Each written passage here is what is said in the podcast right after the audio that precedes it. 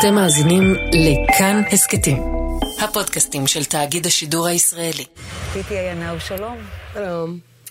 התירוץ לשיחה שלנו הוא תחרות מיס יוניברס בשבוע הבא.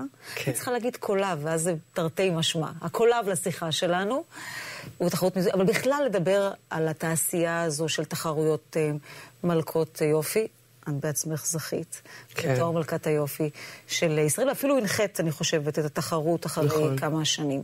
אם אני אעשה פה סקר במסדרון, מרבית אנשים שאני אשאל אותן, יגידו, עזבי, שוק בשר, לא לגיטימי ב-2021 להמשיך ולערוך תחרויות כאלה, דעתך? דעתי בנושא היא דווקא ההפך. אני כן יכולה להבין שהקריטריונים של התחרות הם טיפה מחמרים. זאת אומרת, אם אנחנו היום ב-2021 דוגלים ביופי, שיופי בא בכל מיני מידות וצורות וצבעים, אז כן, את יודעת, הייתי דווקא מגדילה את הקריטריונים של התחרות, שגם בנות שהן מלאות בפלוס סייז, כן יכלו להשתתף בתחרות. אבל דווקא אני אומרת, אני כשאני נבחרתי, אחד הדברים שאנשים בעולם היו בשוק ממנו, זה שאיך אישה שהיא בת 21, שהייתה מ"פ בצבא, שרתתי כמעט 4 שנים בצבא, פתאום הופכת להיות מלכת היופי של ישראל, ויומיים אחרי שהשתחררתי, צעתי על מסלולים בגד ים, וכביכול ניסיתי להביא שלום עולמי, וכולם היו בהלם מזה.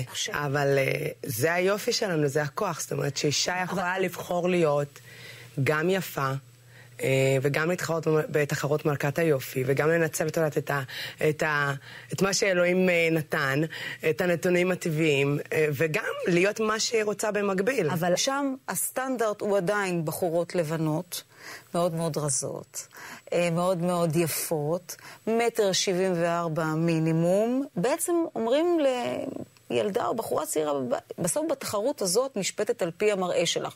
לא כמה את מוכשרת. זה טעות. לא כמה את מיוחדת. מה, המחשבה שלי טעות? תסבירי. כן, זה טעות, כי בואי נסתכל אחורה על כל מלכות יופי של ישראל. אני לא מדברת על מיס יוניברס, אני מדברת על אילנית לוי, גל גדות, על רנה רסלן, על שביט ויזל, על מירית גרינדר. כן, את לא יכולה להגיד שהנשים האלה הם לא נשים חזקות, שהנשים האלה הם נשים ללא תוכן.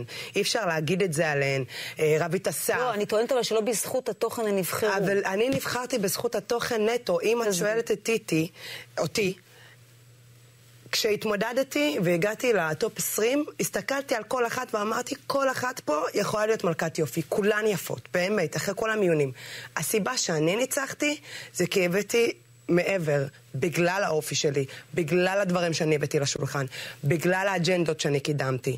זה מה שנתן לי את הכתר. תגידי לי אם אני טועה, שבמקרה שלך, גם למישהו היה חשוב להגיד, ממילא היא הכי יפה פה, ויש לה גם את התוכן, אבל זה גם משרת אותנו להגיד, סוף סוף, סוף סוף זכתה בכתר, כשאנחנו ועדת השיפוט, מישהי שהגיעת. נכון, אבל זה גם, את יודעת כמה שינוי זה עשה?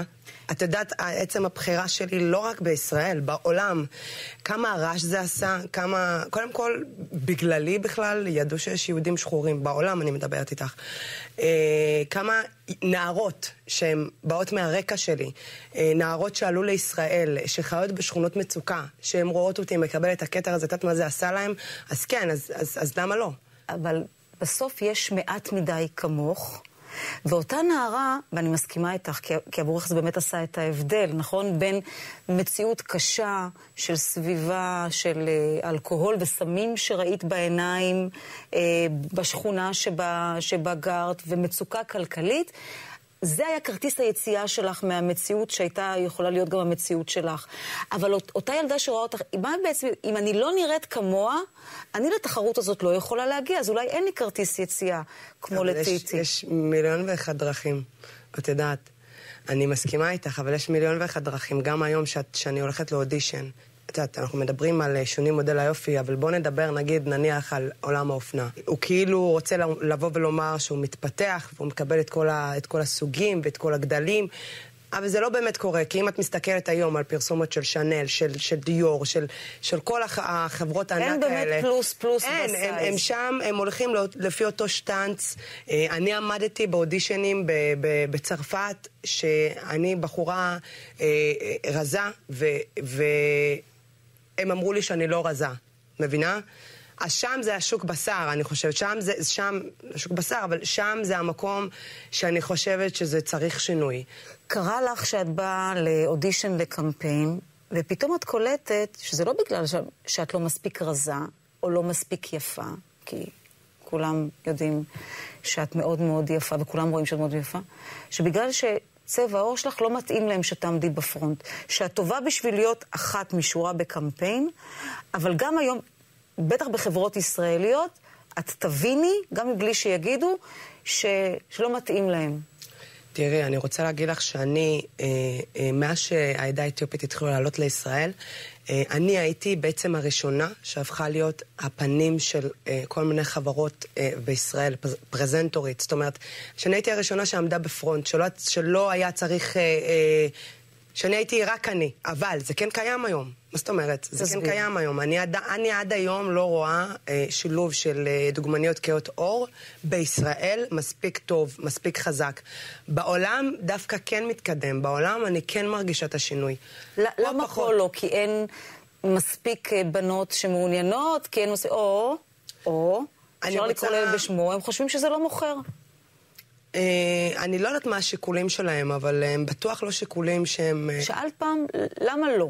נגיד... כי את לא יודעת אבל על מי לשים את ה... אני לא אלך עכשיו לא יודעת מה לחברות אופנה, ואתחיל לפנות אליהם אחד-אחד, אבל אני כן יכולה להגיד לך שאנחנו כחברה, כמדינה, עוד לא התקדמנו, זאת אומרת... אתה כאילו חושש לקחת את הדוגמנית הכהת עור ולהגיד, הנה, זה הפנים שלי, ולשים על זה את החותמת. למה? למה אתם חוששים מזה? כאילו, מה... איפה אנחנו מדינה שמורכבת מכל כך הרבה תרבויות, מכל כך הרבה עמים שחיים כאן, דווקא למה לא להביא את השינוי, את השוני שיש בנו בפרונט? זאת אומרת, למה לא לנצל את זה? תראי, היה לך, אני לא יודעת אם המילה סכסוך היא מילה נכונה, אבל היה לך אימות סביב העניין הזה של תחרויות מלכות היופי, דווקא עם תקווה גדעון, שהיא גם בחורה מאוד יפה, אבל לא במידות של הדוגמנית הנדרשת לתחרויות. והיא אמרה בסוף, התחרות הזו היא לא רק מיושנת, היא גם תחרות מזיקה, כי בסוף באמת... יושבת ילדה ואומרת, אוקיי, זה הסטנדרט שאני צריכה לשאוף אליו כדי שייצא ממני בסוף משהו ולהגיע להיות טיטי או מישהו. ואחר כך על זה גם מתלבשת התעשייה של הפילטרים, של הריטושים, כי אם אין לי את זה באופן טבעי, זה מזיק, נקודה. זה מזיק, נכון. כל עולם הפוטושופ הוא מזיק. אני תמיד שאני מעלה תמונות לרשת, אני לא מרטשת אותם, אני לא נוגעת בהם. כלום. בכוונה? בכוונה, וגם זה לא מעניין אותי. אני לא מעוניינת להיראות מושלמת. זה לא... ואני מרוצה ממה שאני, את מבינה? אבל הרוב כן? לכולנו יש אינסטגרם, וכולנו מרשתות את התמונות שלנו. ולכולנו יש אחריות להרבה, הרבה, הרבה מאוד דוגמניות, כוכבות רשת, שאני רואה שהן באמת כל יום משתמשות בריטוש. שם זה הכוח שלנו לתת באמת לנערות האלה דוגמה, של להראות שלא הכל מושלם.